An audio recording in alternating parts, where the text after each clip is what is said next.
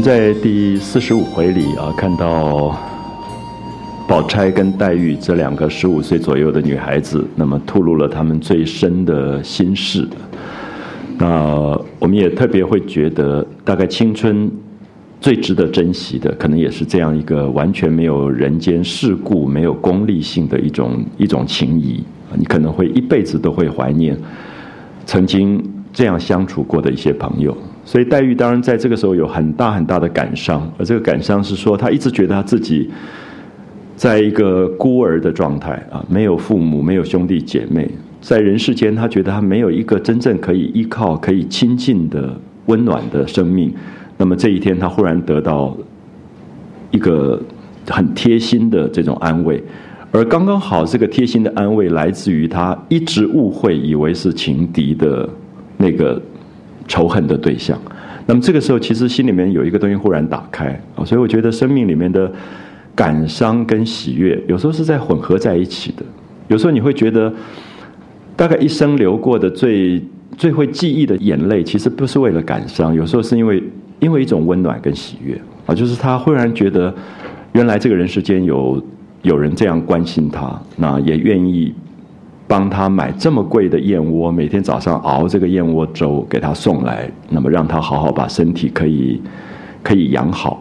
所以我相信，在生命当中，有时候我们会珍惜到啊，人对人没有目的性的一种关心，因为在现实当中，有时候常常觉得关心都变成目的性了，所以几乎让我们感觉不到说没有目的性的关心其实很单纯，只是一种只是一种分享或者分担。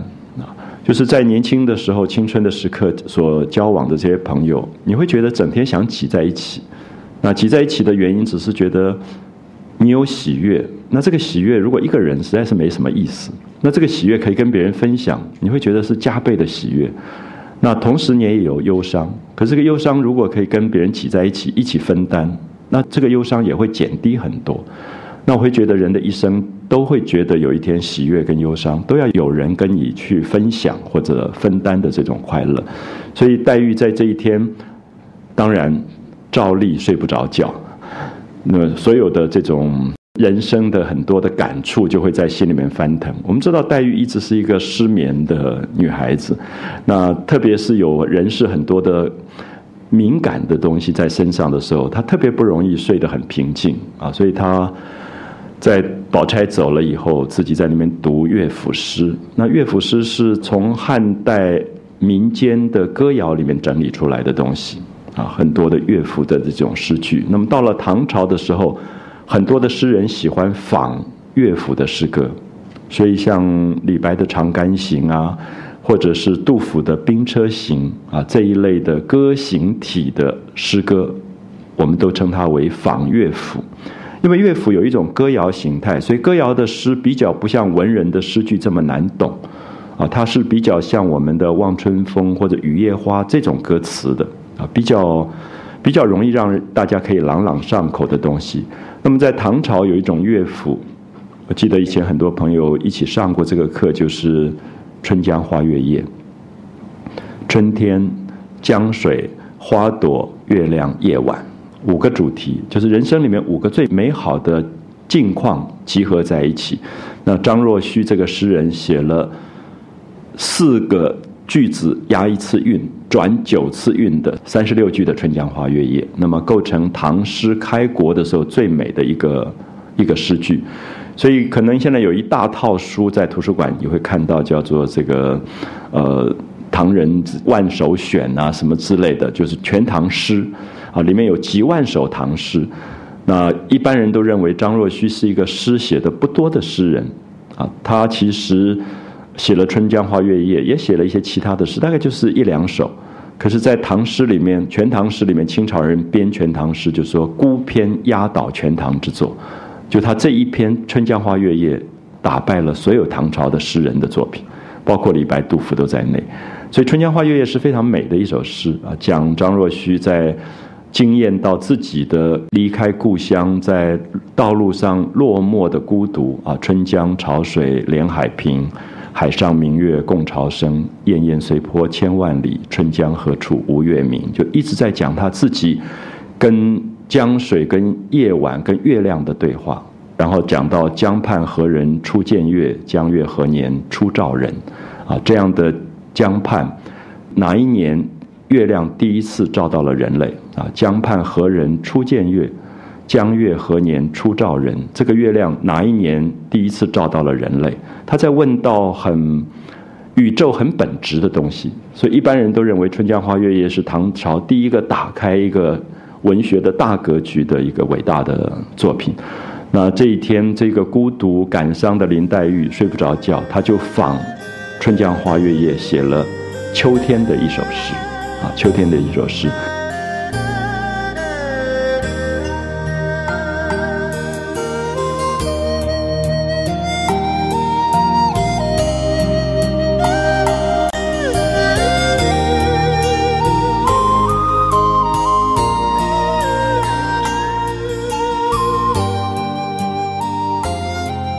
句没有太难懂的部分，大概只有一两个小典故。那我念一下，也许大家可以感受一下这个十五岁的女孩子如何用诗句在传达她的情感。秋花惨淡，秋草黄，耿耿秋灯，秋夜长。倚赏秋窗，秋不尽，哪堪风雨助凄凉。祝秋风雨来何速？惊破秋窗秋梦绿。报得秋情不得眠，自向秋萍挑泪烛。泪烛遥遥烛短倾，千情照恨动离情。谁家秋院无风入？何处秋窗无雨声？罗衾不耐秋风力。残漏声催秋雨急，连宵脉脉复飕飕。灯前思伴离人泣，寒烟小院转萧条。苏竹虚窗十滴沥，不知风雨几时休？已教泪洒窗纱湿。我们可以看到。林黛玉仿照唐代《春江花月夜》的这个曲调的方式，写了她对秋天的感伤。里面基本上用“秋”这一个字来贯穿所有的意境，啊，贯穿所有的意境。特别讲到秋天夜晚、黄昏、孤独、失眠，在睡不着觉的时候，一个孤独的人在单独面对蜡烛，而蜡烛的。泪一直在流着，好像人的这个眼泪，所以说泪烛摇摇。那短请这个请这个字，在讲烛台，就是点蜡烛的烛台，可是也同时在讲蜡烛自己的身体，就是蜡烛在燃烧，蜡烛在流泪，蜡烛燃烧跟流泪的过程里面，其实是燃烧他自己的身体，所以越来越短，越来越短。所以这个“请”这个字有两个不同的解释，一个是讲烛台，一个是在讲蜡烛本身自己的那个肉身。啊，蜡烛如果是一个身体，蜡烛把它所有的生命燃烧成光，他的身体是在消耗的，啊，是在消耗。那林黛玉也有点在讲她自己，就她的生命这么年轻，然后她有这么多的感伤，她也觉得她自己在使她的生命高贵、美丽、才华洋溢。可是同时，他也在消耗他的生命，所以我们会觉得，如果林黛玉不要这么敏感，如果林黛玉不要这么感伤，也许她的身体会好一点，也许她会活得久一点。可对林黛玉来讲，她觉得她的生命在青春的时刻，好像她不那么要求说她一定要多长久。她觉得生命完成是最重要的一件事。那如同蜡烛，我们说蜡烛不燃烧，它可以永远存在。那。蜡烛要不要选择不燃烧？因为蜡烛不燃烧，等于它的生命没有完成。那么它燃烧，它的光不断的在发散，那么同时也就造成它身体自己的消耗。所以这里面变成一个隐喻，这样的隐喻是在讲我们的生命有两个不同的走向。我们可能希望自己的身体很好，自己不要那么敏感，自己所有的事情圆圆满满，那过活得很长久。我们一定有这个愿望。可另外一方面，我们在现实当中的热情、我们的爱恨、我们对事情的投入，当然在消耗自己的生命。其实也就像蜡烛在燃烧。那当然，在这样的一个两全的状况里，我们希望我们同时又是有热情的，又是对人间有很多的关心的，同时我们又可以保有自己身体的健康的，当然是两全。可是如果不能两全的时候，对林黛玉来讲，可能是宁为玉碎，啊，宁为玉碎，就是她希望在她的生命里保有一个最纯粹的圆满性。那这圆满也是我们一再强调，就是她会觉得她的生命如果继续活下去。她要嫁给一个她自己根本不认识的男人，她也不晓得那个男人将怎么对待她的生命，她也不晓得她离开这个大观园，她的青春将要如何被践踏。那在这样的状况里，她就像蜡烛，想干脆早一点把自己烧完。好，所以我想这里面是一个哀伤的角色。我们一直觉得林黛玉是一个哀伤的角色，可是不要忘记，林黛玉也是一个骄傲的角色，因为她是《红楼梦》里面十二金钗真正把自己完成的。啊，她不要见她自己。我们看到薛宝钗后的命运是什么？薛宝钗后来嫁给了贾宝玉，可贾宝玉并不爱薛宝钗，贾宝玉就离家走了。那薛宝钗等于守在一个新娘的空房里，那是不是一个好的结局？其实我们不知道。好，我们看到其实《红楼梦》的十二金钗各有各的不同的下场。一般人都认为林黛玉的下场是最悲剧的，因为粉稿断痴情。啊，好像他用一个很毁灭性的方式断绝了自己人间的牵挂，然后死掉了。啊，可是从另外一个青春的形式来讲，青春也许会觉得这样的一种结束，可能是另外一种完美。好，我相信今天我们在大人的世界，如果作为父母、作为长辈、作为老师，其实我们从来不敢鼓励我的学生去走林黛玉的生命形态。你总希望他是薛宝钗，可是我今天也。直接讲出来。有时候我私下也在想，薛宝钗的命运是比林黛玉更好吗？她其实嫁给了一个她根本不爱她的男人，然后那个生命其实是一个名分而已。那是不是更完美？其实我们很难解释。好，所以我相信人生有很多不同的角度，《红楼梦》的作者也提供我们不同的角度去看。那也许是很难比较，或者说，也许不应该比较啊，他们就是不同。所以那个。呃，薛宝钗永远是春天的牡丹花啊。接下来几回里，你看到他们在玩一个游戏，就是每一个人从签筒里抽出一枝花来。薛宝钗一抽就抽到牡丹，艳冠群芳，就是她就是牡丹，她就是春天的牡丹。然后这个黛玉永远是菊花，秋天的，她永远是秋天的花。她的生命形态跟宝钗不一样，他们是知己，他们也透露了心事。可是基本上，林黛玉还是写秋天的感伤，觉得她的生命最后她有一种孤独，也有一种孤独里的坚持。她宁可孤独，她不要去去和在外面和。就是如果要她虚与委蛇的跟所有的人去敷衍应酬，她宁可要一个真实的孤独。我想这是生命里面很不同的一种选择的方式。好，所以我们看他写完这样的一个诗句。那刚好宝玉来啊看他。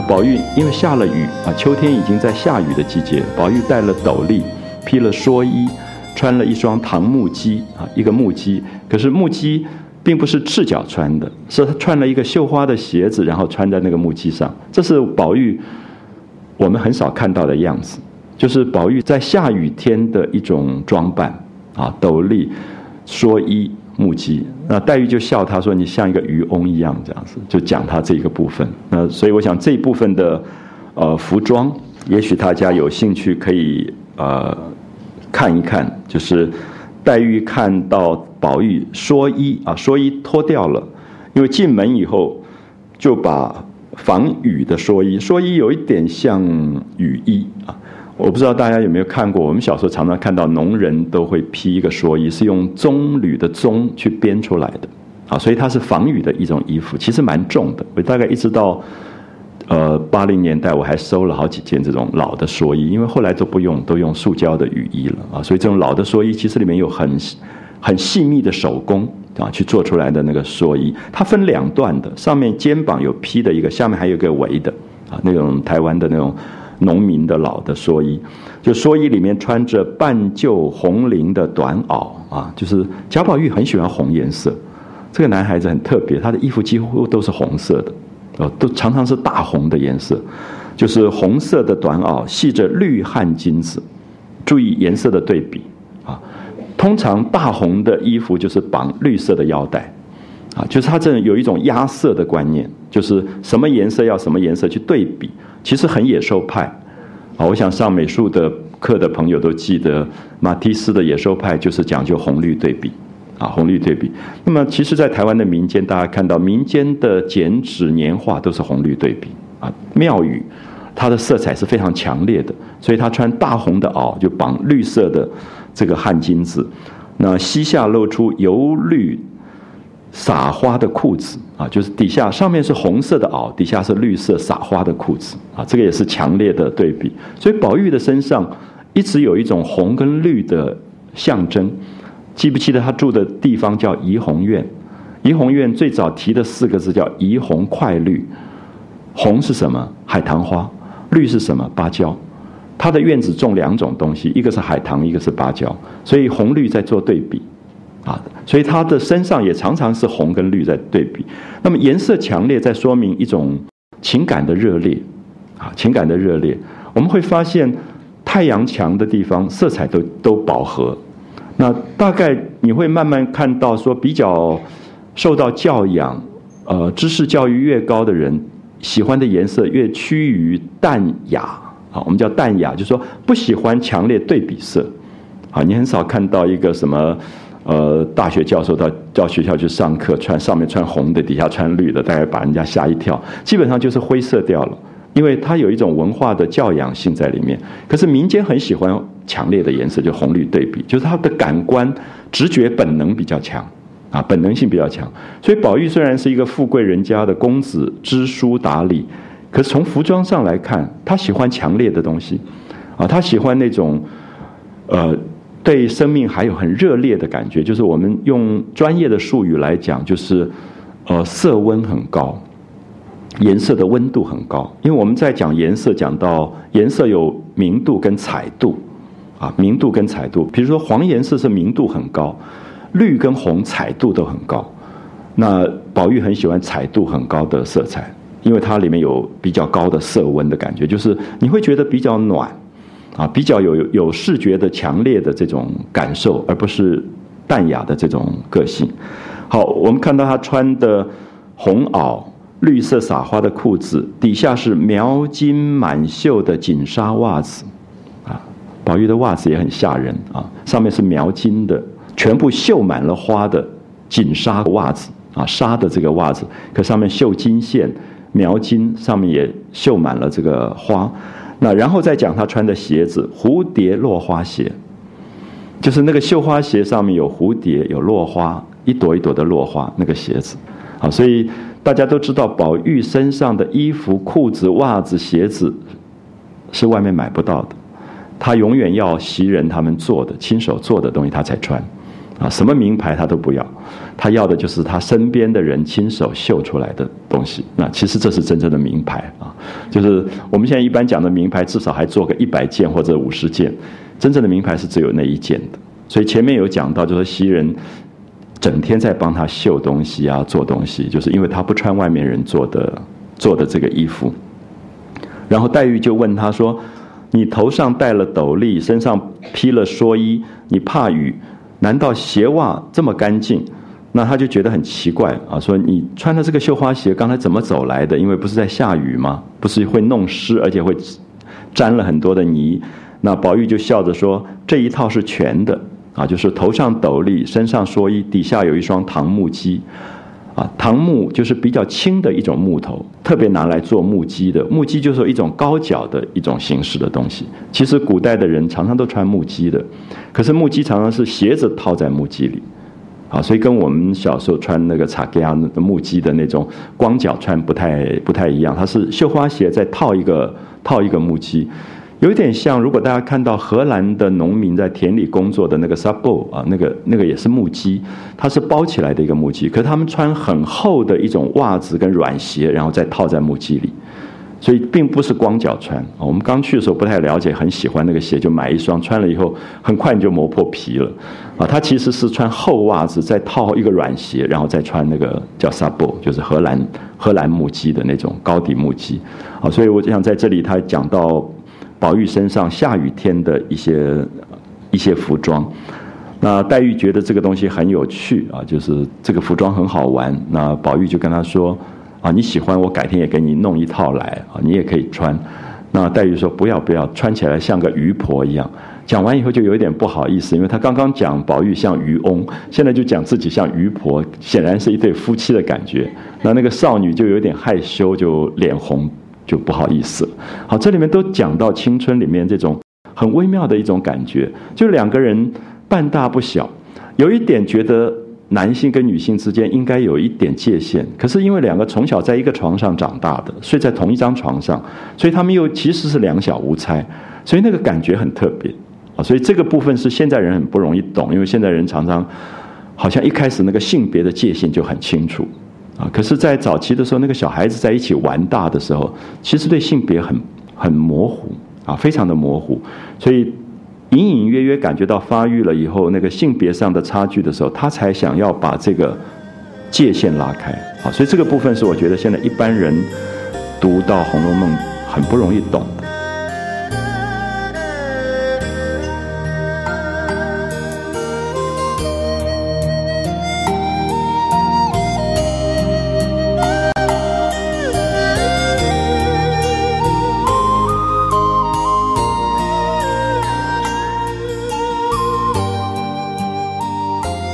所以宝玉就在那边看，东看西看，哎，看到怎么桌上有诗啊，就拿起来念，然后说，哎，这个诗真好。然后黛玉就一把抢过来，就在蜡烛上嘣就烧掉了。啊，这个是非常小孩子的动作，就是因为他觉得那个诗很私密，有点像自己的日记。那那个哀愁的心事，他不想让人家看到，因为看到以后有点觉得怪怪的。我不知道大家有没有觉得，我们其实十三四岁，有时候真的在家里面在那边奇奇怪怪模仿徐志摩在写诗这样。那如果给妈妈看到，你会大发脾气，因为你觉得好丢脸，怎么这个东西会被妈妈看到了？所以林黛玉一把抢过来就烧掉。宝玉说：“没关系，你烧掉，我全部记得了。”啊，这个很厉害啊，就是一目十行。我到这里我还怀疑说，宝玉是不是真的都记得？可是因为诗有押韵，而且有一定的格式，所以他有可能看到重要的句子以后，他就会连起来。就像刚刚讲说《春江花月夜》，它是一个，它是一个乐府的题目，所以他就说没关系，你烧掉，我全部都记得了。好，那黛玉跟他闹了一阵子，大概也就觉得说啊，你可以回家了。说我今天身体也比较好了，那多谢你来看我。你看到，因为黛玉最近秋分以后咳嗽，所以宝钗也来看病，宝玉也来看病，所以其实大家就是关心他。啊，所以那里面有一种情谊，我一直在提到说，它是在爱情之外的一种东西。我们觉得，如果宝玉跟黛玉是男女朋友，他才来看病，其实是有一点小气了。啊，那我们觉得宝钗跟黛玉是情敌，怎么也来看病，又有一点奇怪了。可是你会发现，四十五回情敌也来看你，爱人也来看你，可是基本上也不是情敌，也不是爱人，就是同伴。同样年龄的同伴，有一种单纯，啊，他才来看病。那黛玉说：“我已经好多了，你回去休息吧。”就有一点要下逐客令，要赶这个宝玉。好，注意下面的动作，宝玉就伸手向怀内掏出一个核桃大小的金表，看了一看。这个是现在一般人对《红楼梦》最大的误解。我们都觉得《红楼梦》里面没有这些西洋的奇怪东西，所以我这次在我的书里特别讲到贾宝玉所有跟西洋用的东西。他常常掏出金表来，砰，打开一看几点了。然后关起来，它是带金表在身上，西洋表。那么这个东西已经大概在一七零零年左右传入中国，最早是荷兰这边开始用齿轮性的东西变成表。那当然现在讲到最早的机械钟表是在意大利，啊，在意大利，它是做出教堂的那个钟，所以教堂会当当当，是用那个机械的齿轮。后来这个齿轮被改良成小的齿轮，在荷兰那边就做成小钟表，小的表，然后它就传入到中国。所以乾隆也有很多这种小的钟表。那在大概呃北京的故宫里面，有一个房间全部是老的钟跟表。我不知道大家知不知道，宣统皇帝溥仪到最后，呃，他晚年的时候，其实我们看到他很管理很多这个北京故宫的东西。那么有一个光绪皇帝，光绪皇帝到最后被慈禧太后幽禁的时候，基本上他就在修表跟钟，因为整个皇宫里都是各种的表跟钟，他就在玩那个，所以他好像变成了一个非常有名的修钟修表的人。因为那时候皇帝的权力被剥夺了，他就每天在修那个表跟钟。所以其实现在有很多世界上老的西洋的表跟钟是在北京的故宫博物院里面。那当时的贾府是公爵，所以家里很多这种东西。记不记得我们看到？呃，可能在几回以后你会看到，宝玉每一天是喝一点红葡萄酒的，叫做西洋红葡萄酒。啊，他是喝红酒的，所以他也不喝什么本地酒。所以我们看到《红楼梦》里面很多外来的这种这种东西，如果你把它整个。记录下来，它非常有趣。那个晴雯不是感冒吗？然后伤风鼻塞，那宝玉就跟他闻西洋鼻烟，然后他就打了几个喷嚏，然后晴雯说：“哎，好像好多了，就是西洋鼻烟，啊，不是本土的东西。”然后宝玉说：“啊，既然有用，那我去干脆拿一点西药给你。那个西药叫伊芙娜，啊，我们现在不晓得原文是什么，有点像拉丁文。”那大概是不知道法国、意大利的一种一种药，就伊芙娜，说拿来服用就会好。所以《红楼梦》里面其实有很多很多有趣的西洋东西啊在里面。那现在这个小部分你很容易忽略，就核桃大小的一个金表，其实表越小越难做，尤其在那个年代当中越贵。核桃大，大家大概知道多大啊？所以其实比我们现在一般的怀表还小一点点。他就打开来看，那一瞧。那个指针已经指到戌末亥初，好，过去那个表上有中国的字眼：子丑寅卯辰巳午未申酉戌亥。亥是十一点到一点是亥时，啊，就子时啊，亥时要早一点，就十一点啊，十一点的九点到十一点是亥时，所以他就觉得哎，应该要回家了，要要休息了，就是应该要就寝。所以我们在这里可以看到，它这个西洋的钟表上，进口的时候它可能会加一点加工，就是说有点像我们今天的电脑加进波普孟佛的键盘，啊，就是适合你当地人用，所以有子丑寅卯辰巳未申酉戌亥，所以已经到了戌末亥初，所以赶快又把表揣到怀里，说啊，应该要休息了，那把你耽误了半天，所以就披了蓑衣，戴了斗笠，然后就走了。那走的时候，我们。大概注意一下，就是黛玉说：“你要不要把我的灯拿去？因为天黑了，又下雨，路不好走，你就拿我的灯去。”那这个就拿了一个玻璃的绣球灯。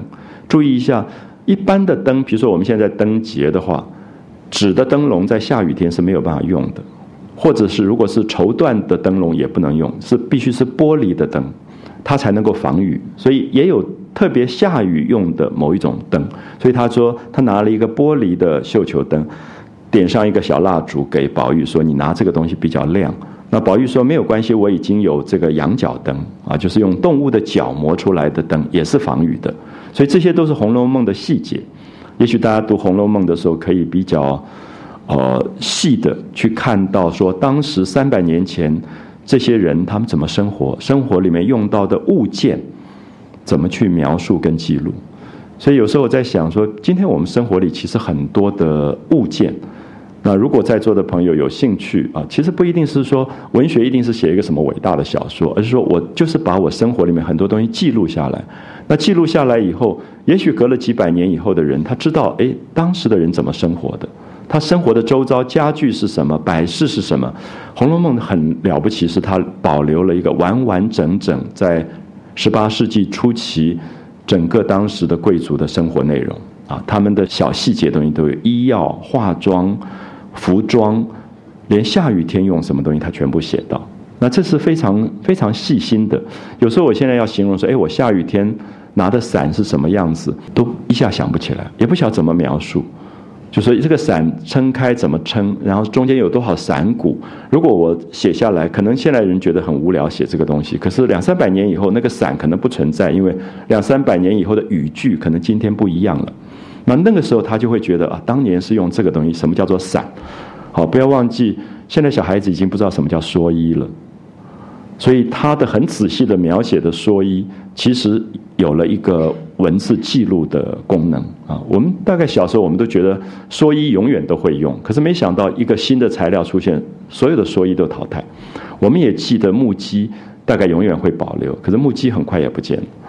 那所以其实人类的这个文明的物件，在文字里被描述或者图片里被记录，都有它的一种珍贵性啊。就是现在我们会觉得很多的资料。好像一个文明的记忆库啊，它会一直存留下去。好，所以宝玉就走了。那宝玉他黛玉又特别跟宝玉讲说：，啊，今天宝钗来了来看我，说要给我熬燕窝啊，什么东西，他觉得很感谢。所以我过去总觉得宝钗这个人有一点好坏坏的，那么心里很多心机啊什么，所以对他很多误解，所以他也把这个心事透露给了宝玉。那宝玉当然很高兴。啊，因为宝玉一直觉得这么美的两个女孩子心里面有很多的猜疑，那么其实是青春里面很遗憾的事，所以他也一直很高兴，他们化解了这个这个部分，所以宝玉就回去了。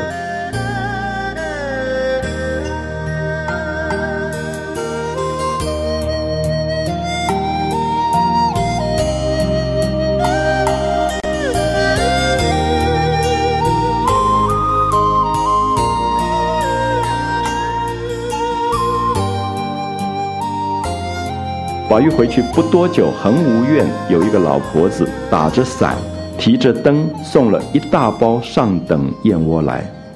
好，你可以看到宝钗做事情是这么周到的。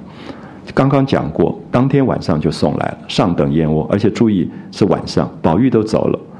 通常这么晚很少做什么事情，可是宝钗大概觉得这样的东西不要让别人知道比较好，就是她对。黛玉的体贴，他对黛玉的好，不是要张张扬打锣打鼓告诉人家说：“哎，我对那个某某人很好。”你这样敲锣打鼓说我对某某人很好，那个好真的已经打了折扣。所以就是私下送过去，是真心真意要照顾你，所以不要让别人知道。所以这么晚，哦，注意十一点十二点了，派人把燕上等燕窝送来。那这里面都是细节，啊，都是细节，因为也在说明人世间的很多的情谊。不见得都是做给别人看的，因为我们很多误会，觉得宝钗常常好像做给别人看。可是这一次，她真心真意，就是把上等燕窝就送来。除了上等燕窝，还包了一包结粉梅片雪花羊糖啊！你看他们吃的糖也是外国糖啊。那加了一点梅粉的，梅粉是有一点酸带酸的这种啊。然后雪白雪白的这种西洋糖。啊，血大概有点像现在的龙须糖那一类的，很细腻的一种白的糖，那么送过来给给这个呃黛玉，说这个比买的好，啊，就让他吃。那么所以黛玉也就说费心了，然后就接了这样的一个东西。当然一个晚上都没有睡觉，所以你看到最后的时候是说，黛玉这一个晚上都没有睡着啊，一直在那边哭，滴下泪来，直到四更方蓝。四更大概已经到快要天亮了，五更天天就亮了，啊，已经到快天亮了，她才睡着。所以这个女孩子大概，我现在想起来，我们中学时候蛮多这样的女孩子，就是瘦瘦的，很忧郁，喜欢看琼瑶的书，然后常常就是失眠，然后眼睛这样青青的，这样，就是那个年龄青春期里面是有一个一种女孩子很很容易感伤的。那那个时候，大概别人也有时候觉得神经兮兮啊，是不是有忧郁症这样？可是其实也很心疼，就是你觉得他他比别人敏感，所以他尤其在季节的花开花落，他会有很多的忧愁的。那作者没有任何的讽刺的意思，就觉得人本来就有这样的人。那尤其在青春期里啊，其实很容易就表达出这样的感觉出来。好，我们在四十五回。黛玉写了这么美的诗，然后跟宝玉、跟宝钗发生了一个这么美丽的青春的情感之后，四十六回就出现了另外一件事情。我觉得《红楼梦》这个大小说很有趣，就是说，它永远不会让一条线一直走走不断。我们注意一个长篇小说一百多万字，一条线一直走，一定无聊，一定单调。所以他永远让线在穿梭。什么叫做线在穿梭？宝钗、宝玉、黛玉都是贵族家的青春少年少女，所以他们讲话优雅，他们生命里面有一种高贵的情操。可是《红楼梦》的线不是全部都是高雅的线。《红楼梦》有很多线是非常低俗的线，有很多线是非常难堪的线，下面就开始出现难堪的线，它才叫交织，啊，交织就是这边三个人，你注意一下，宝钗、黛玉、宝玉，他们之间有一个这么高贵的情操，可是另外一边男盗女娼，就另外一种东西，其实作者真的在对比，他永远让你看到说为什么青春可贵，因为另外一边有一些就是欲望。就是像上次写说，宝玉跑出去祭奠死掉的丫头金钏，可是同时是王熙凤在过生日，而同时王熙凤的丈夫就拉了一个厨房的一个女人就上床去了。就他永远在写人世间本来就是如此啊，有一种很努力想要把自己的生命活出最高贵情操的人，也有一些总是单溺在沉沦当中，总是那个生命没有办法上进或者提高。那其实他在写两种，可是我觉得作者最了不起的是，我相信我写我可能会有爱恨，我会特别把宝玉、宝钗、黛玉写的非常非常的美，然后就觉得哎呀，这个人真是不堪，就写的很烂。那等一下你看四十六回，作者最了不起，就写到最难堪的事，可是用尊敬的角度，就说他就是这样的人，你怎么办？那写到谁？写到假设。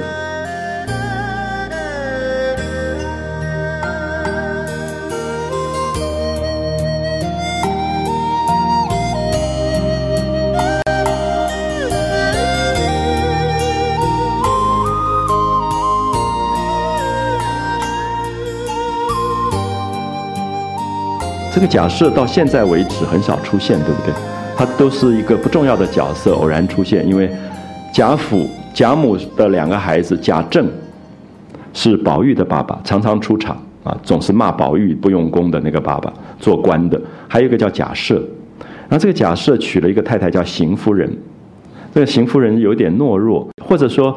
哦，这个懦弱已经有批判的意思了。那曹雪芹不会这样讲，就是说，邢夫人基本上就是永远以丈夫为主，丈夫要什么就给她什么，丈夫要做什么就帮她做什么。那这个丈夫要什么要做什么，她都不会有意见，她就去帮他啊。因为我们就可以说，有的妻子会觉得丈夫要做什么，我可能也有我的意见，我们可以商量讨论。邢夫人不是，邢夫人就是永远以丈夫为主的。那我们也许觉得，哎，那是好太太啊。可是也不一定。我们看到假设有一天就爱上了一个丫头，这个丫头是谁？最尴尬的是，这个丫头是他的妈妈贾母的佣人鸳鸯。还记得鸳鸯吗？鸳鸯是贾母身边最得力的啊，就是贾母管家的时候，鸳鸯就在她身边。所以鸳鸯等于是一个丫头里面的最受重视的一个女孩子。那她贾母要什么东西，东西放在哪里，她全部知道。啊，全部都知道，所以鸳鸯就在贾母身边，永远在帮助贾母、伺候贾母。而且很多段落里面写到，鸳鸯是一个了不起的丫头，因为我们知道《红楼梦》里面四代同堂，贾母是唯一幸存的最长的一代。那这一代的这种老夫人在那里，她身边有一个总管理，就是鸳鸯。那鸳鸯可以假借贾母的名义在外面为非作歹，可是鸳鸯从来没有。好，从来没有。那贾母有什么东西摆在哪里，会不会遗失，会不会被偷，他都管得好好的。可他自己又一点私心都没有，所以这个人才是贾母身边最得力的一个人。好好死不死的这个儿子，儿子不是每天要跟妈妈问早安、晚安，问两次吗？问多了以后，老看到有一个女人在旁边，这样他最后根本没有看到妈妈，只看到那个女人，所以他就很想要，然后越想越难过。那这个作者没有讽刺这件事情，就说假设有邢夫人还有好几个妾，已经娶了好几房的小老婆了，可是还想要有一个小老婆，就是鸳鸯，那又不方便出来，就跟妈妈说我想要娶你们家的这个菲佣回家做太太，觉得很尴尬嘛。最后就叫他太太来讲，那太太只要丈夫要的，她一定帮他要到啊。所以这个时候你就看到邢夫人刚刚讲说。其实不是好坏的问题，就是说这个妻子扮演的角色就是这个角色，因为她从嫁过来，她就觉得我的角色就是帮我丈夫，我丈夫要什么就她说啊哪里有一个女人很好，你帮我去娶过来，她就帮她娶过来，就她娶了好几房的小老婆，可是现在已经年纪这么大，儿子都很大了啊，假设的儿子就是谁？贾琏，贾琏的太太就是王熙凤，你看到儿子已经很大，而且有孙子了嘛，就是。王熙凤已经生了乔姐，已经有孙女了。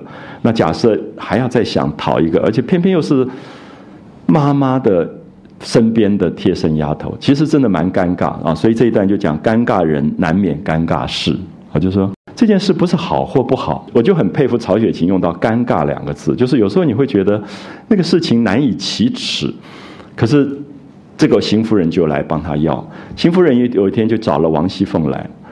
邢夫人不敢直接跟贾母要，就找他媳妇啊。王熙凤是他的儿子贾琏的太太，所以找媳妇来说：“哎，媳妇，我跟你商量一件事情，就是你的公公想要讨一个小老婆，那这小老婆刚好是贾母的这个丫头，那你要不要去帮我要？这样，因为这个邢夫人也不敢去。”触碰贾母的这个威严，就是贾母万一骂他一顿怎么办？所以他就叫王熙凤去。那王熙凤就觉得这个是不妥吧？啊，就是说怎么会要什么都好，怎么要到老妈那边的人去了？觉得好好难开口，所以王熙凤就讲了几句，说不要吧，就被邢夫人骂了，因为过去的规矩。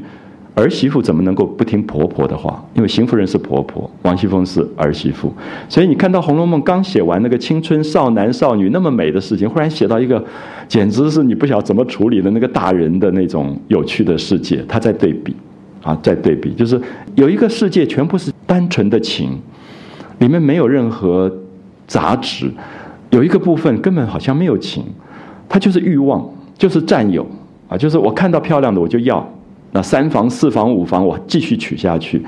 那娶过来以后摆在家里，可能一两年也就忘了。就是这种，他其实在对比。那这个时候也特别让你看到，作者真正要讲的是说，青春真的可贵，因为青春里没有功利，也没有目的性。好，我们下面读这一段啊，因为这一段文字很容易懂，就是邢夫人把王熙凤叫来，然后跟她讲说，你的爸爸的这个事情。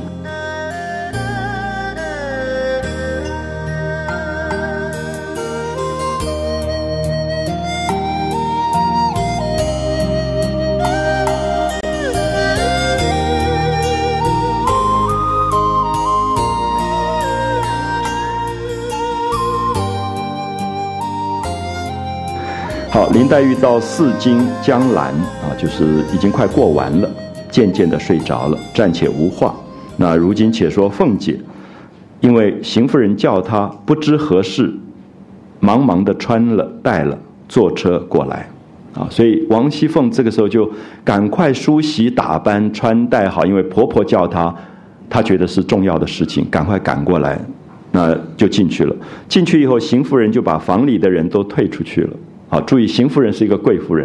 过去的贵夫人旁边四个大丫头，四个小丫头一定站满侍候她的人。可讲这个话有一点不方便，对不对？所以说你们都退下，所以只单独跟王熙凤讲话。所以王熙凤绝对马上就知道说，大概要谈蛮紧张的事情，因为不然的话不需要要旁边的人退下啊，旁边人就退下，然后就悄悄的跟凤姐说，叫你来不是为了别的。有一件为难的事啊，他也觉得蛮为难，因为真的跟妈妈要用人来做小老婆，其实蛮奇怪。我想今天也是也会很很奇怪的一件事。他说：“老爷托我啊，老爷就是假设就是你的公公，你的公公托我，所以会不会觉得奇怪？你今天把儿媳妇叫来说，你公公要娶小老婆。”那跟儿媳妇商量，今天也是蛮奇怪的事，所以这个这个邢夫人就说：“呃，老爷托我，我不得主意啊，我先跟你商量商量。”老爷看上了老太太的鸳鸯，啊，看上了鸳鸯，那么想要想要娶她。鸳鸯这个丫头，我们一再讲到，就是说她的名字取得很有趣。其实鸳鸯，我们都知道，在鸟类里面就是一公一母永远在一起的，所以是一般唐朝。所有的刺绣、金银工艺里面都是鸳鸯，因为用鸳鸯代表一种夫妻的恩爱，啊，长相厮守，而且常常雌鸟死了，雄鸟就撞死的，啊，就是变成了人间的一个情爱的代表，那种专心的代表的鸳鸯。可是这个鸳鸯这个丫头，后来因为碰到这件事情，她就发誓说：“我一生不嫁，我就服侍老太太。老太太归天以后，那我就如何如何。”可是鸳鸯后来等于是贾母死掉以后，就结束自己生命。结束自己生命，就是他知道说他逃不过假设的毒手，因为假设也放了话说，你现在跟在我我老妈旁边，我没有办法动你。有一天老太太走了，你看看我怎么整你，也已经讲出很毒的话。所以鸳鸯这这里面都在写到这些丫头命运上的某些悲惨啊，就是说你长得丑也是命不好，那长得好也命不好，因为长得漂亮，你所有的主人都在打你的主意，所以其实。《红楼梦》里面的丫头是蛮可怜的一种一种命运的状态。那么作者就写到这个鸳鸯，好，他就说，老爷假设看上了老太太的鸳鸯，要她做房里的人，就是要把她收做他的小太太，收做妾，那叫我跟老太太去要。好，你看这个儿子蛮有趣的啊，就跟他太太说，你就帮我跟妈妈要要他的那个丫头做我的妾，他自己也不去要，叫叫他的太太去要啊。其实这里面都看到很有趣的那个，我觉得男人的个性有时候蛮好玩的，就是叫太太去要，说你去要，那那个太太又不敢要，最后只好叫儿媳妇说你去帮忙，你去要这样子，所以一个赖一个。那我想这个是平常的事，好，这是呃邢夫人的个性，她觉得这也没什么了。好像听起来有点难听，可是一个男人喜欢一个漂亮女孩子，他平常事嘛，他就跟他儿媳妇解释，你也不要觉得奇怪了，这他觉得很平常，所以他先自己有点下台阶啊，就是说，我觉得是蛮平常的事，只是怕老太太不给，怕贾母不给，因为贾母身边有一个这么得力的人，大概不会随便放手啊，怎么办？他说，你有没有什么方法？好，这是商量，对不对？你看到王熙凤很有趣，王熙凤立刻就觉得不妥，说你这个事情简直会给骂死了。王熙凤就劝他说：“依我看啊，不要碰这个钉子了，就不要去。去的话一定碰钉子啊，不要碰这个钉子。老太太离了鸳鸯，饭也吃不下去，哪里肯？好，这里说明贾母是离不开鸳鸯的，就是因为年纪大了，身边有一个得力的人是非常重要的，就是。”他知道怎么照顾贾母，啊，就是真的包括有时候你在啊自己父母晚年的时候，你请一个特别看护，时间很久了以后，你会觉得那个特别看护的重要性比你都重要，因为他变成比较更长的时间在陪伴，所以那里面冷暖啊、加衣服啊、什么时候用药啊，那种心情的安慰，有时候是非常非常重要的一个人。所以王熙凤就觉得你这个时候把老太太身边这么重要的人硬要拿走。大概是没办法，他说觉得会碰钉子啊。他老太太离了鸳鸯，连饭也吃不下去，哪里肯？况且平常说起闲话，好，下面就有一段说，贾母平常就滴滴嘟嘟讲说这个儿子怎么回事啊？孙子都生了，在那边一个三房，一个四房，五房，一直在那边娶，到底有完没完？就王熙凤平常不敢讲，因为这是公公，儿媳妇不敢讲公公的。可这个时候借这个机会就跟婆婆说，老太太平常就在骂了。啊，就是我都已经听到好几次，老太太就在骂这件事。老太太常说，老爷如今上了年纪了啊，也不是年轻人了，那么五六十岁了，孙子都有了，你干嘛这样子？说老爷如今上了年纪，干什么？左一个小老婆，右一个小老婆，放在屋里没得耽误了人家。这个贾母不错哈，这个老太太她说：“你看娶了左一个小老婆，右一个小老婆，你这么大年纪，你也不能干什么？你干嘛耽误人家年轻女孩子？” 好，这个妈妈有一点觉得很不舒服啊，就有点想骂这个儿子，可是不是直接骂，是讲给王熙凤听，就说这个儿子怎么回事？所以其实王熙凤就转转这个话，就说：“婆婆，你最好小心一点。这个老太太平常就已经骂过了啊，就左一个小老婆，右一个小老婆的。”老是耽误这些年轻的女孩子干什么呢？那放着身子不保养啊！这里面有一点妈妈疼爱儿子，就说你年纪大了，你干嘛左一个小老婆，右一个小老婆？你不是伤害自己的身体吗？啊！大概妈妈还是觉得这是娶小老婆不是那么简单。你那么那大年纪，你还要去娶小老婆的话，你真的伤身体的事啊！就是说，呃，干什么放着身子不保养，那官也不好好的做。啊，就这么大年纪，也已经是个部长了，你就好好做你的官，搞不好等下那个杂志报道一下，也真的很不好看啊。就是贾母在那边滴滴嘟嘟讲这些话，所以很好玩。这一段其实有一点像家常，可是有时候我觉得很好玩。我在读《红楼梦》的时候，我在想，这些事情未必不在今天发生，就是大概也都有。你就会发现，只是今天常常就变成忽然在报纸上出来了，或者在杂志上就出来了，它就变成八卦。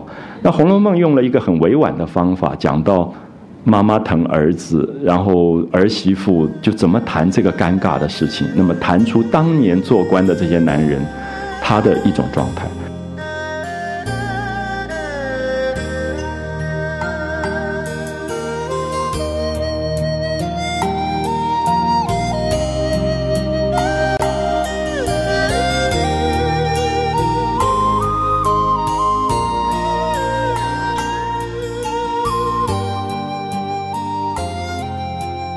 可是我特别希望大家注意，作者其实没有特别讲假设好色啊什么，他都没有这样讲。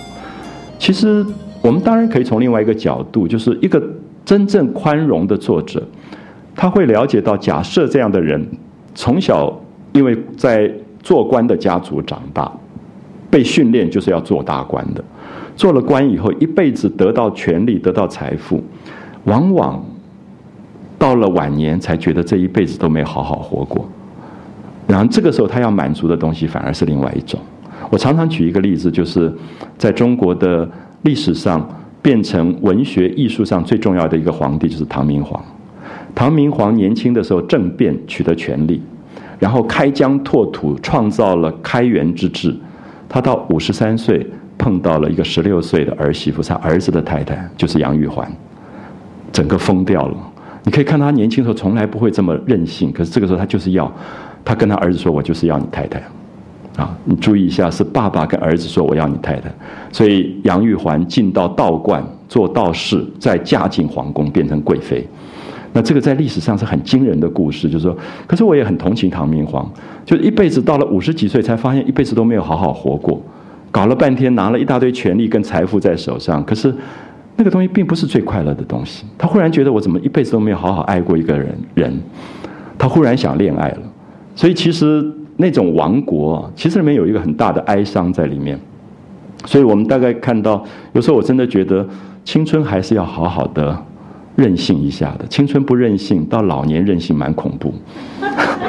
唐明皇就是老年任性，老年任性最后就是亡国啊！真的到了亡国，因为他他实在是不晓怎么控制了。我们都以为老人的热情是输给年轻人，不一定。如果你年轻的热情没有好好的挥霍过，他会有遗憾，而遗憾以后，他到晚年他会弥补，有时候是加倍的，啊，有时候是加倍。所以这里面也觉得这个假设大概有一点可怜吧，就是妈妈说你怎么放着官也不好好做，可他大概觉得我做那个官干嘛？我这一辈子就在忙这些公务啊这些事情，我能不能好好的自己享受享受？可是假设有一点笨了，就是怎么会弄想来想去想到妈妈身边的这个人啊？所以你看到他下面的这个。被妈妈骂的这些东西，说成天就跟小老婆喝酒，那王熙凤就告诉她婆婆说：“太太啊，就是王熙凤叫婆婆叫太太，说太太你听，这话很喜欢老爷呢，你听得出来吗？这个妈妈其实已经很不喜欢这个儿子了，就觉得这个儿子很多行为是不对的啊，就是在批评了。她说你回避还来不及呢，我们躲都来不及，你还要去戳老虎的鼻眼吗？”就说你现在什么不好娶，你竟然要娶贾母身边的人，这不是拿棍子去戳那个老虎的鼻子吗？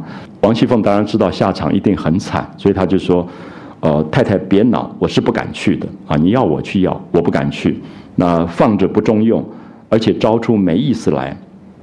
如今老爷上了年纪，行事不妥啊，他年纪大了，有点发疯了。”那太太，你该劝劝才是啊！他就说：“你婆婆，你应该要劝劝她，不要做这个事，比不得年轻，做这些事无碍，啊，就是年纪轻的时候，你三房四妾的娶还好，就是大家是非八卦也说说你风流就算了。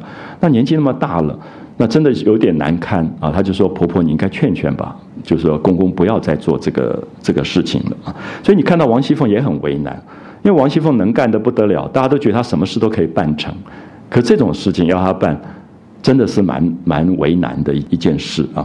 他说：“如今兄弟、儿子、侄子、孙子一大群了，还要这么闹啊，真是有点不好意思。就说以前就无所谓，说侄子都一大堆了，孙子也一大堆了，还要这样闹，那怎么见人呢？”，好，王熙凤讲完以后，邢夫人这个婆婆就生气了。这个婆婆觉得，因为婆婆也很可怜，婆婆是怕丈夫的。怕那个公公的，就丈夫要她做什么，她一辈子就是很乖顺的去做的。那现在她就觉得夹在两边，她不知道怎么办。因为这边王熙凤说绝对不可能要不到的，那她回去怎么跟丈夫讲？那一定是臭骂一顿，臭打一顿。所以这个邢夫人就很可怜，就觉得说你你连这个忙都不帮啊？说人家大家子三房五妾的都常常见到啊，说有钱的人不是都这样吗？左一个小老婆，右一个小老婆，她就为她丈夫在辩护，说三房五妾的不是都一样吗？那偏偏我们就使不得了。好，你很有趣，你可以看到邢夫人其实代表了某一种女性，她就是为她丈夫辩护的，就是别人不是都是这样吗？三房五妾有什么不可以的？啊，所以有时候你会看到这种豪门里面，太太是会为丈夫去找小太太的，啊，她就觉得没有关系啊，别家也是这样子。那我劝了也未必听，这倒是实话。我想邢夫人的话，假设是从来根本就不听她的，她就是老太太心爱的丫头啊，这么胡子养白了，又做了官的大儿子，要了做房里的人，也未必好驳回的啊。她说，老太太很疼爱鸳鸯，鸳鸯是她最心爱的丫头，我是知道的。可是儿子已经胡子都白了啊，假设胡子都白了，养了这么大的儿子，而且在做部长。做了这么大的官，那这样的一个儿子来跟妈妈说：“我要你这个丫头做太太。”大概妈妈也不好意思不给吧？啊，这邢夫人的想法是这样子，就是说，你说这儿子小，也许不给；儿子的胡子都白了，开口跟妈妈要一个女人，竟然不给。所以邢夫人的逻辑就跟王熙凤刚好不一样啊。所以她就是说：“我叫了你来，不过商量商量啊，不过是商量商量。你先派上一篇不是啊，就把我骂一顿，觉得这个事情是不可行的。”我也没有叫你要去的道理啊。好，他本来其实是要王熙凤去，现在他有一点下不了台阶了。他说：“我并没有要你去啊，我当然是我自己去，啊，当然是我自己去。那有一点就有一点任性了，啊，你还说我不劝你公公，你难道不知道他那个个性？我怎么劝？啊，我没跟他劝，他就已经发脾气了。所以这里面也都讲出一种关系，就是这个邢夫人是。”向来是怕她丈夫的，她说我根本没有办法劝她，我每次没开口她就已经骂了，一就开始生气了，那我怎么劝她？好，注意一下王熙凤立刻转，好，王熙凤的聪明在于发现说这个人可以阻挡就阻挡，如果不能阻挡，他就让你去，你反正你去碰，不是我去碰，好，所以王熙凤的聪明就在这里，她绝对不去得罪她的婆婆，因为。她是儿媳妇，辈分上她得罪了婆婆，她吃不了兜着走，所以她就是说啊，我刚才讲的是不懂事的话，那老太太一定心疼儿子，一定会给的，你就去吧，你就去要。她想，反正你去要，不是我去要。好，王这是王熙凤的厉害，就是我们通常如果热心肠的话，就一直劝到底，说不可以。王熙凤不会，就是这是我刚刚我们提到说，王熙凤来自于一个非常世故的做官家庭，所以她知道这个事情不可为的时候，你自己。退下来就好，你你不要去碰，你就让王邢夫人自己碰。所以你看到他下面的这些呃回答。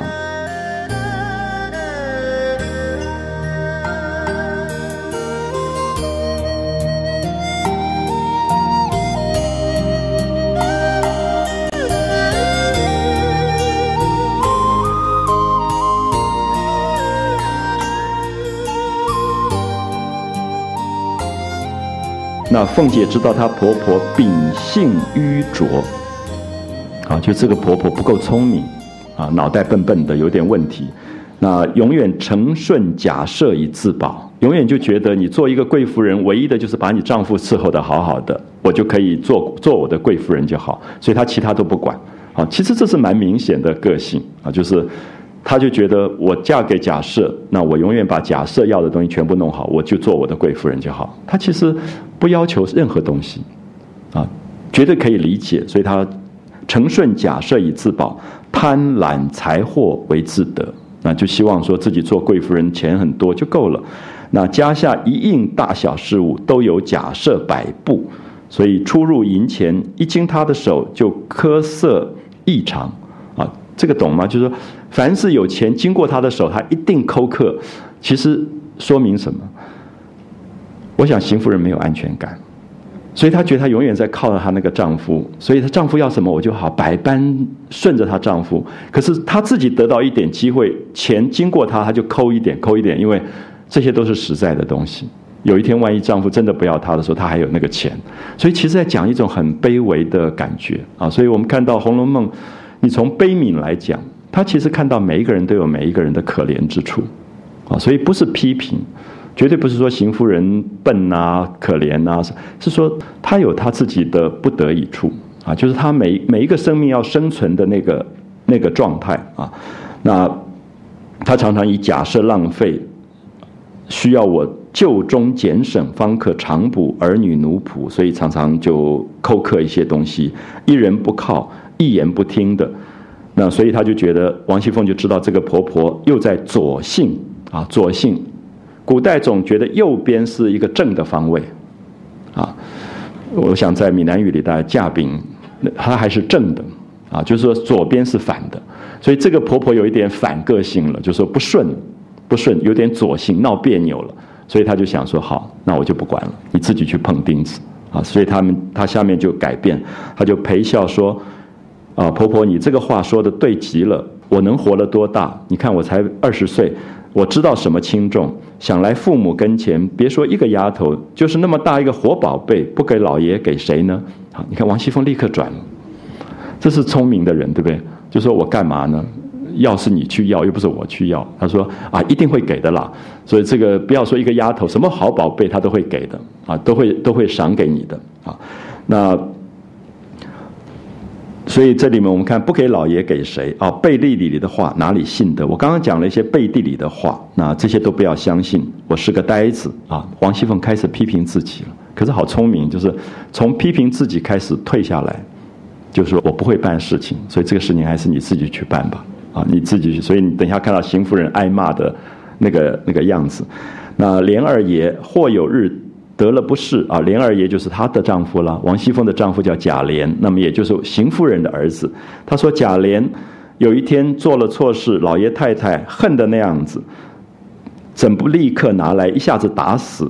啊，就是母亲、爸爸对儿子都是如此，觉得他做了错，就是啊抓起来打死。可是到了面前就软了，就心软了。所以他的意思说，你对我的丈夫贾琏也是如此，那贾母对他的儿子一定也是如此啊，所以。应该没关系，你就去要吧，啊，就提到这些，那见了面也就罢了，依旧拿着老爷太太心爱的东西赏他。如今老太太待老爷，自然也是那样子。依我说，老太太今天很高兴，要讨今天就去讨，好，这是王熙凤的厉害。为什么？因为这个事情没有第三个人知道，婆婆只跟她一个人讲。如果隔几天再要。婆婆就会怀疑是不是她把风声走漏。她说今天贾母很高兴，可是我们知道王熙凤才刚起来，对不对？刚刚梳洗好见了婆婆，她还没见到贾母，所以她讲了一个谎话。她说贾母今天很高兴，要要今天就去要，所以她希望这个事情赶快去碰，那她就可以退出来。所以这里面讲到王熙凤的厉害，就说她完全在自保，她把自己放在一个最有利的地位，她不要受伤。啊，所以他说老太太今天很高兴，赶快今天就去要，要讨今天就去讨。那我先过去哄着老太太啊，我先去跟她讲笑话，呃，让她笑一笑，开心。等下你刚好去要的时候，因为心里开心，比较容易给东西给人家嘛。好，你看王熙凤多厉害，她就先跑去啊，先先跑到那个贾母那边去。那。等一下，你过去的时候，我搭讪着走开啊，就是因为我在那里不方便，我就假装有事情，我就离开。那你私下就跟贾母要，所以他这个安排好聪明啊，就是我不阻碍你的事，因为他怕邢夫人误会，以为他在中间作梗啊，所以他要避开。我搭讪着走开，把屋子里的人我也带开，那你就可以跟老太太说，说的给了那就很好，不给。也没关系，因为没有人听到，所以你也不会觉得难堪啊，就是无所谓。那众人也不会知道。那邢夫人见他这样说，就高兴起来了。所以智商真的差很多哈。你可以看到那个邢夫人就傻乎乎，因为听就觉得啊，这个媳妇好好，这么为我着想，这么帮我的忙。可是她不知道已经完蛋了，已经要去挨骂了。所以就是真的是智商的问题。可是王熙凤其实也不是不为她的婆婆想，可是觉得你的智商只到这里，你就只好忍受，你就接受你这个这个智商可以接受的生命的形态啊。那她说我的主意先不要跟老太太要，如果老太太说不给，这个事就死了啊。就说我直接找贾母说我要鸳鸯，老太太说不可以，就完了。他说我先来试试看，试探一下，我来悄悄的跟鸳鸯说。啊，私下跟这个当事的人说，那他虽然也许害臊，我细细的告诉他，他自然就不说话了。那也许那个时候就可以把事情办妥了。那再跟老太太去说，老太太即使不答应，也拦不住鸳鸯愿意。好，注意一下这里卡了一个东西，就是说，大部分的这种智商不那么高的这些太太们，他们总觉得丫头一定愿意。这样可以了解吗？因为他们觉得丫头这个命很很惨呐，你干嘛太太不做要做丫头？所以他们总觉得丫头一定要。他千想万想，没有料到鸳鸯有自己的个性。所以《红楼梦》里面写了很多很个性很强的丫头，是说这些丫头虽然卖身到贾家做奴仆，她们其实对自己的青春的生命是有她的坚持的。我可以不嫁，可是我不要乱嫁。啊，他对他自己的生命有最后的一个一个把持的东西，所以邢夫人想的太简单，就是说啊，他如果愿意的话，贾母就是不要放人也没办法，那鸳鸯就是一定会要嫁啊。那常言说去留去难留啊，要去难留，那自然就妥了。那凤姐就笑着说：“哎呀，到底是太太有智谋。”那凤姐就开始拍马屁了，说：“啊，婆婆你真聪明，你看你这么有智慧，这么有计谋。”可是他都已经知道完蛋了啊！他都已经知道完蛋，所以这种聪明到精明的时候，就是不介入啊，就是不介入，他自己让他自己干干净净啊，不要受伤。那拦不住他愿意啊，就是这个鸳鸯就会答应了。那这是千妥万妥的，别说是鸳鸯，凭他是谁，哪个不想爬高往上啊？丫头做太太就是往高的地方爬。往高的地方走啊！哪一个人不想爬高往上？他这等于是在帮邢夫人解释，就是你觉得丫头都不愿意做丫头的，都要做太太的啊，所以都要爬高往上，不想出头吗？那这半个主子不做啊，半个主子是说他虽然不是原配，可是做妾也算半个主人了啊，半个主子不做，倒愿意做奴才丫头吗？那做丫头一辈子，将来不过就是配个小子就完了啊，就随便。送给一个拉车的啊，或者家里面的男佣人就结婚就算了，那有什么好呢？啊，他这是用邢夫人的逻辑在思维啊这一件事，那邢夫人当然更高兴了，就觉得自己好聪明啊，啊，正是这个话，别说鸳鸯了，那些执事的大丫头，谁不愿意这样呢？就说我们家里的丫头，我都知道，他们只有一个心思，就是做妾，做小老婆。可是《红楼梦》里面的丫头，在宝玉的眼中，每一个都不要做妾，啊，所以后来做尼姑的做尼姑，自杀的自杀，跳井的跳井，各种下场，可她就是不要做妾。所以其实《红楼梦》里面写出的这些女子的另外一种美，就是她生命是有她的坚持的，就她不要被侮辱的。那她她要一个好好的恋爱，她不要一个被。乱送来送去，他不要把自己当成是一个礼物一样可以送来送去的那个那个角色啊。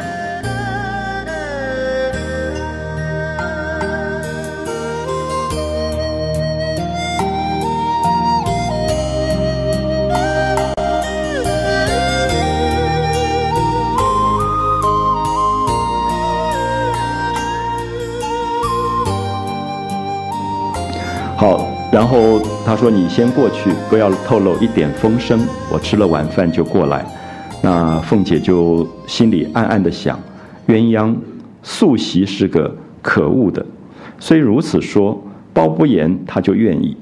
那我先过去了，太太后过去。如果他依了，就没话说；如果不依，太太一定多疑，就怕是我走了风声，是他拿枪做事的。那个时候，太太又见应了我的话，羞恼变成怒，就拿我出气，倒没意思，不如一同过去。好，本来王熙凤说：“我先过去。”我去逗老太太笑，我讲一些笑话，她就开心了。那个时候你就跟她要鸳鸯。后来这个邢夫人说：“我先去跟鸳鸯讲。”那王熙凤就觉得她不应该先去，因为她在想说鸳鸯一定不会答应。那鸳鸯不答应，如果她先去过了，邢夫人她的婆婆就会怀疑说一定是她走漏了风声，而且可能中从中作梗，故意劝鸳鸯说：“你千万别嫁我那个公公。”那这下惨了，那婆婆就会把所有的气出在王熙凤身上，她当然就没有好日子过了。所以这个时候她要避讳，她就说：“我们一起去吧，好，同时到达。”所以我之前没有做任何手脚。你看到王熙凤的细心啊，就是这种，就是我刚刚提到说，只有在绝对世故的家庭长大，最后他对人有这么多的防范啊，就说我绝对要小心，我不可以。所以你知道，官场的人常常有这种小心，就说。哦，我们要去开会，说我们要不要一起到，还是你先到我后到？因为先到可能就做了手脚，所以是非常非常小心的啊。常常他们就是在这种事情上有很多很多的计较的东西，所以他自己就想了半天，最后他就觉得要一起一起去。他说舅母那边送了一笼的鹌鹑来啊，鹌鹑是一种可以吃的东西啊，一种一种鸟。那他吩咐他们炸了。原要赶太太的晚饭送过来的。我刚才进大门，看到小子们抬车，说太太的车拔了缝，啊，说你的车就是婆婆，你的车子车轮坏了，爆胎了，啊，那古代的是木头轮子，是拔了缝，就是不能用了，所以你要不要就坐我的车，我们一起去，这样可以了解吗？就邢夫人有邢夫人的公务车。王熙凤有王熙凤的公务车，王熙凤就骗她婆婆说：“我刚进来的时候刚好看到你的车，你的车爆爆胎了，送厂修了，所以你要不要坐我的车一起去？因为邢夫人是不管事的，全部的事情是王熙凤在安排，所以那个邢夫人根本糊里糊涂就上了她的车就走了，这样可以了解。所以这种人真是厉害的不得了啊！当然他平常就在管事，所以立刻脑筋几秒钟就要出现一个点子，啊，就是怎么样子讲一个话讲的婆婆完全相信。”啊，完全说你的车拔了缝，那去收拾了，就去修车了。那坐我的车，我们一起过去，到那边。那邢夫人就听了以后，就命人换衣服。那凤姐就忙着服侍了一回。那婆媳两个人就坐车过来。凤姐又说：“太太过老太太那边去啊，说你等一下要跟贾母要人。我如果跟了去，老太太问起我过去做什么，倒不好，不如。”太太，你先去，就婆婆你先去，我回家我脱了衣裳再来，好，所以她现在把计谋改变了，就是她要晚一点到，让让这个婆婆自己去碰钉子啊，她就退下来。那邢夫人听了也有道理，就自己到贾母那边来，跟贾母说了一一下子闲话，就出来了。那假装要到王夫人房里去，就是宝玉的妈妈是王夫人，就是贾政的太太。那现在这个是贾赦的太太邢夫人啊，他们是等于妯娌，就是两个女人嫁给一对兄弟的，我们叫妯娌啊。所以这个邢夫人就假装说我要去看王夫人，就从后房门出去。注意贾母的后房门住的就是丫头，就是鸳鸯在那边，所以她其实要去找鸳鸯。那走到鸳鸯的卧房门，看见鸳鸯正在做针线啊。注意贾母的衣服也是不要任何人。做的就是你会看到贾母有有一次把很多衣服送给人家，说我每一次过生日，大家都送我所有的阿玛尼啊、什么 S M R K 这些衣服名牌，我都不穿，我只穿一个人做的衣服，就是鸳鸯做的。所以鸳鸯的手工非常好，就刺绣什么非常好。所以鸳鸯整天就在忙贾母的衣服、被单、枕头套，全部是鸳鸯做的。所以这里面你会感觉到，当然人的社会里面有阶级啊这种东西，贾母。是主人，鸳鸯是丫头，是仆人，可他们也很亲，好像比女儿都亲，因为他真正照顾这个老太太，啊，所有的事情一生就是他照顾的妥妥帖帖，所以贾母跟他的关系当然也就不同一般的这种仆人的这个关系，所以他就看到他在绣花，就那鸳鸯看到他邢夫人来了，赶快站起来啊，因为主人来了就站起来，邢夫人就笑着说：“你在做什么呢？我瞧瞧。”哎呀，你的扎的花越来好越好了啊！就是鼓励他、赞美他说：“你看你那个刺绣绣的花真漂亮啊，越绣越好，比以前更漂亮。”就进来接过他手里面的针线看了一看，然后一直在赞美。那放下针线，又浑身打量，就不看这个绣花，开始看鸳鸯身上的衣服、头上戴的东西，这样从头到脚看，这个有点难过哈。就是有人这样看你，就知道要干嘛了这样子。所以你看到那个鸳鸯大概也很聪明，就觉得怪怪的，然后就形容说鸳鸯穿了半新的藕荷色的绫袄，藕色的啊，莲藕色的，有点淡淡的紫，淡淡的紫色的绫袄，青缎葱芽背心。青色的，就是淡绿色的一个背心，啊，里面是长袖的袄，外面是一个背心，那窄的这个掐着腰的，所以叫葱芽背心。下面水绿的裙子，啊，水绿色的裙子，那蜂腰削背啊，腰非常的细，好像蜜蜂的那个腰啊，削背，鸭蛋脸面，乌油的头发，高高的鼻子，两边腮上微微几点雀斑。啊，讲到很细，就是那个邢夫人看鸳鸯看到这么细，太太也在看，说我这个丈夫老不死的，为什么爱上他？好，我我想这里面很有趣，就是一个女人在为她的丈夫找小太太，然后她这样从头到到尾在打量，在看，然后也觉得哎，好像真的漂亮，这个鸳鸯真的很漂亮。那鸳鸯就不好意思起来，就觉得很奇怪，就问说太太，你这会过来早不晚的过来干嘛？就是你平常都不都不都不都不都不都不都不都不都在心里面有点不对了啊，觉得有点奇奇怪。那邢夫人就使了个眼色，跟的人全部都退下。那邢夫人就坐下，拉着鸳鸯的手，说说说，我来我来给你道喜道喜道喜道喜啊，我来给你道喜。古代那个一有人跟你说我来给你道喜，大家知道完了，你的一辈子命运要被决定啊！我来给你道喜。鸳鸯听了，心中猜着三分。所以《红楼梦》的丫头真聪明，她立刻知道什么事了，啊，猜着三分，不觉红了脸，低了头，不发一言，一句话都不讲。那邢夫人说：“你知道你家老爷跟前没有一个可靠的人。”这个话也很奇怪，你自己不是他太太，你怎么不可靠吗？还有那么多的妾还不可靠啊？还要娶一个可靠的人，心里要再买一个，想要再买一个，只怕那些人牙子家出来的不干不净。这句话大家读一下，他想买一个，买要跟谁买？跟那些人口贩子买，叫做人牙子，啊，人牙子今天也有，就是把某些什么大陆妹卖来卖去的，其实就是人牙子啊。那那种卖出来的女孩，不晓得身体干不干净，说不敢买，我觉得很恐怖。就是说我如果是鸳鸯，我听到这个话，我真的觉得很难过。就是你原来是要去买的，那这一下觉得家里的人比较干净。就要家里的人，其实很恐怖啊！相亲绝不可以讲这个话。好，我们休息一下，我们再来看下面他怎么继续下去。好，谢谢。